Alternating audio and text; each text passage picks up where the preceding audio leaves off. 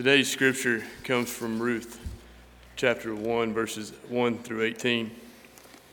In the days when the judges ruled, there was a famine in the land, and a certain man of Bethlehem in Judah went to live in the country of Moab, he and his wife and two sons. The name of the man was Elimelech, and the name of his wife Naomi, and the names of his two sons were Mahlon and Chilion. They were Ephrathites from Bethlehem in Judah. They went into the country of Moab and remained there. But Elimelech, the husband of Naomi, died, and she was left with her two sons. These took Moabite wives. The name of the one was Orpah, and the name of the other, Ruth. When they had lived there about ten years, both Mahlon and Chilion also died, so that the woman was left without her two sons and her husband. Then she started to return with her daughters in law from the country of Moab, for she had heard in the country of Moab that the Lord had considered his people and given them food. So she set out from the place where she had been living, she and her two daughters in law, and they went on their way to go back to the land of Judah.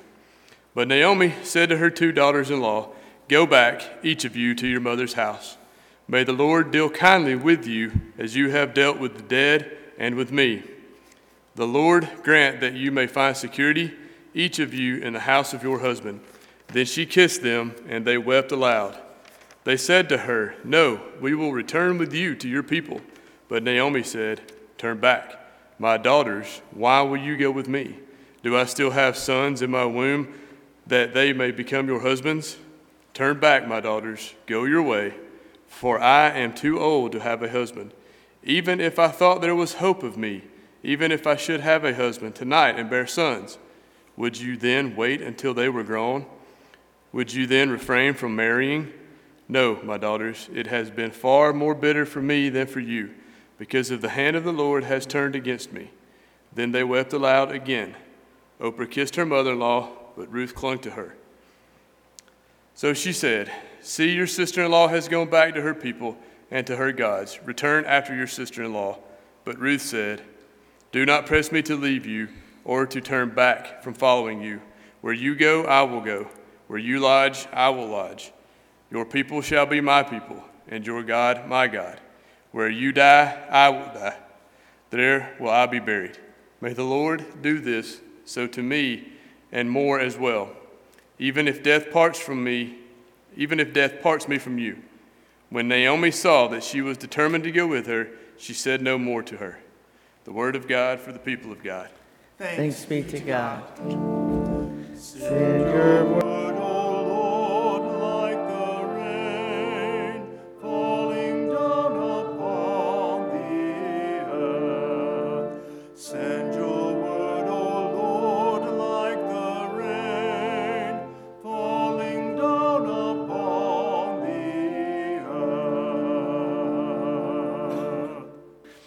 May be seated. Although the name of this book is Ruth, the story is really about Naomi. Naomi has a lot more verses than Ruth does. So it's really her story, and it's about her, her life. It, the story doesn't begin in the best of times, but in the worst of times. There's a famine in, in Bethlehem and all of that area.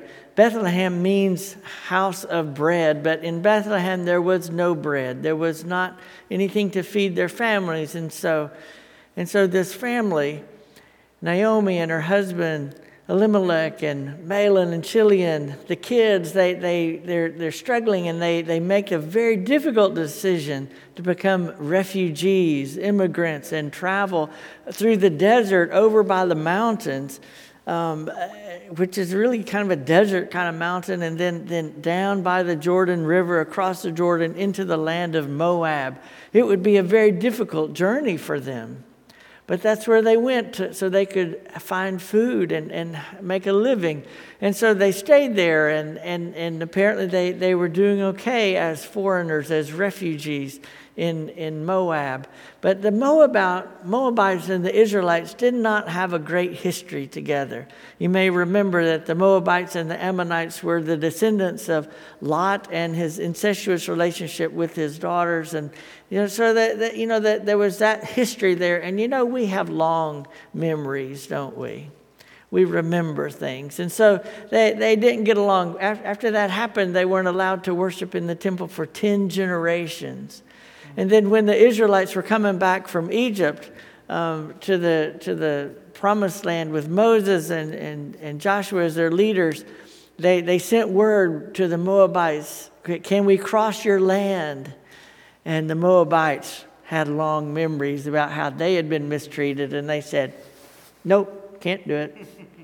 And then the Israelites remembered too.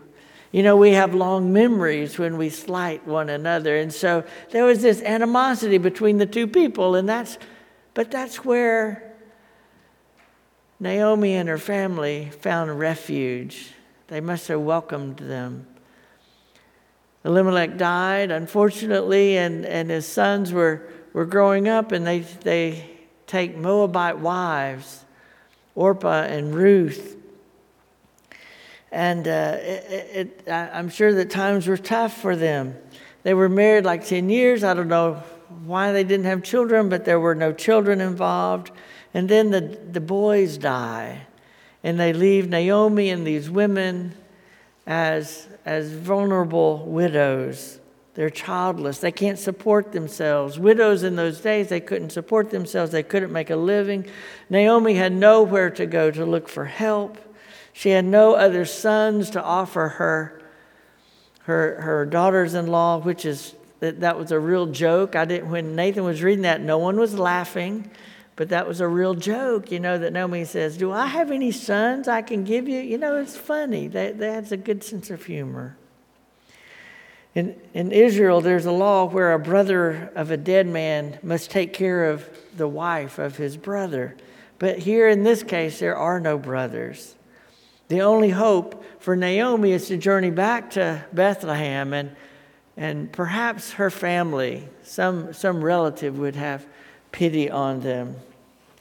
But Bethlehem was no place for Moabite women because they had this long history together. So through tears, Naomi tells her daughters in law, You need to go home to your people, and may you find some charity there and mercy there. But they want to go with her. They have become this family. Apparently, they've given up their Moabite God and now they worship Yahweh.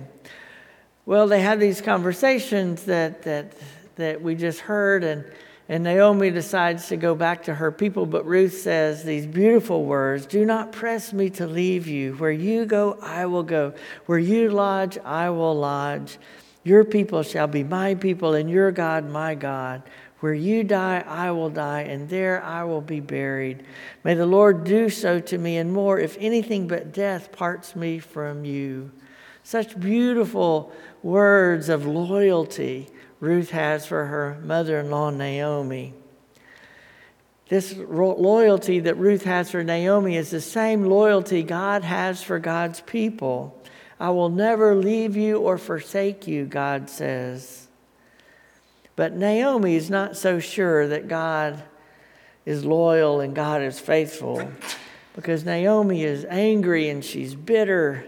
She's in the midst of grief of losing her husband and her sons. She blames God for her misfortune. It's interesting, there's no sense of sin or shame that, that she talks about. And Naomi, Naomi openly says that God is against her that God has made her bitter in verse 20, that God has returned her empty to Bethlehem in verse 21, and God has testified against her.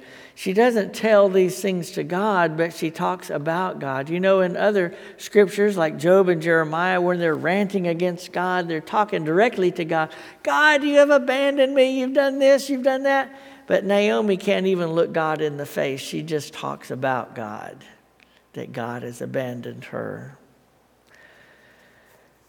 And when she addresses Ruth's faithfulness, she wishes that, that God were as faithful as Ruth is.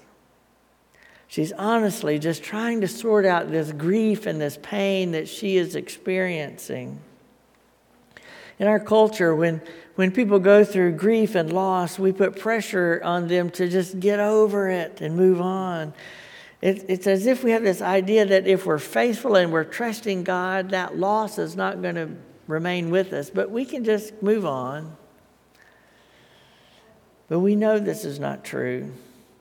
We carry our losses with us into the future. Naomi does not put it behind her. Even when good things happen to her, she can't really seem to see it. Ruth stays with her. Boaz marries Ruth, and Ruth asks Boaz to take care of she and, and Naomi, and he agrees in chapter 3, verse 9. Naomi's gamble to come back to Bethlehem has paid off and it brought them security. But at this point in her grief, Naomi just doesn't see it. You know, that's the way grief is. Sometimes we're so consumed in our grief and our loss and our anger and our bitterness that we just can't see the good. Um, we're not able to count our blessings. And there's no shame in that. It's just the way it is. There's no shame. Nobody shames Naomi for, for being that way. It's just a part of the journey of grief. She's lived in her grief and anger so long that she can't seem to shake the bitterness. But God has plans for her life anyway. God has plans for her even in spite of her bitterness. He gives her an opportunity to be more whole than before. Joan Chitterston, Chittister writes Naomi did what we all must do in one way or another at a time of loss. Naomi simply picked up and went back to Bethlehem, not so much to find refuge in a family, but to be what herself, she herself needed to be an independent woman, someone besides being the wife of Elimelech, the mother of Mahlon and Chilion, the leftover piece of someone else's life. She went back to become herself again. No one wants to be the leftover piece of someone else's life. We want to be our own person. Loss, you know, enables creativity, creation to go on creating in us so we can complete ourselves just when it seems as if there is nothing else left to develop. In our bitterness and anger at the loss, we fail to realize that there's new possibilities, new beginnings for us. The loss frees us to resurrect the self and take a new path of possibility that can make us whole. Like Naomi after a loss, when we take a new road, we take it not because we know where it will end, because we don't, but we take the new road to become whole. Naomi and Ruth didn't know what would come from their new path, and neither do we. It was harvest time in Bethlehem, which is a good time for people looking for work. And Naomi sends Ruth into a field to work for a distant relative of her late husband, and Boaz spots her. And he's gracious and he's generous to her. She's going around and collecting grain. And, uh, and at Naomi's request and wisdom, they come up with a plan for Ruth to become a part of Boaz's life. Now, she could have gone after a younger man, maybe a better looking man, but Naomi advises her to go after Boaz. And so she does. And as you probably know in this story, the book of Ruth is only four chapters. You know, it's, easy to, to read quickly. It's hard to find in the Bible sometimes because it's just three pages. But um, it, it, it, there's only 80 verses, but she goes and she, she goes into Boaz's tent and she uncovers his feet. It's not about his feet, but they, she gives herself over to him. And he, uh, he praises her for her dedication and her love for her mother in law, Naomi. And he adopts her when he marries her into the family of Israel. This, this refugee, this person from another culture, another an enemy, so to speak. A baby comes, and Naomi is the adopted grandmother. So these good things are happening for Naomi, but she doesn't praise God for them. She doesn't talk about that. From her, from our perspective, we can see how God is at work in her life and bringing good things for her, bringing her security and safety and a future. But she doesn't really see it that way. In, the, in the book of Ruth, Naomi never goes and praises God for these things. She doesn't do it.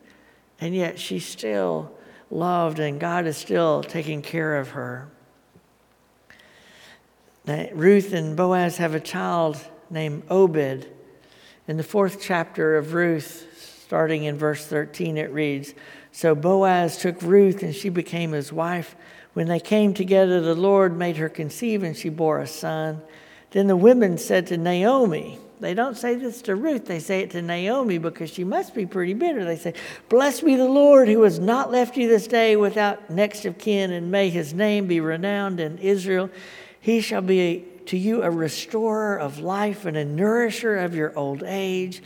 For your daughter in law who loves you is more to you than seven sons has borne him. Then Naomi took the child and laid him in her bosom and became his nurse.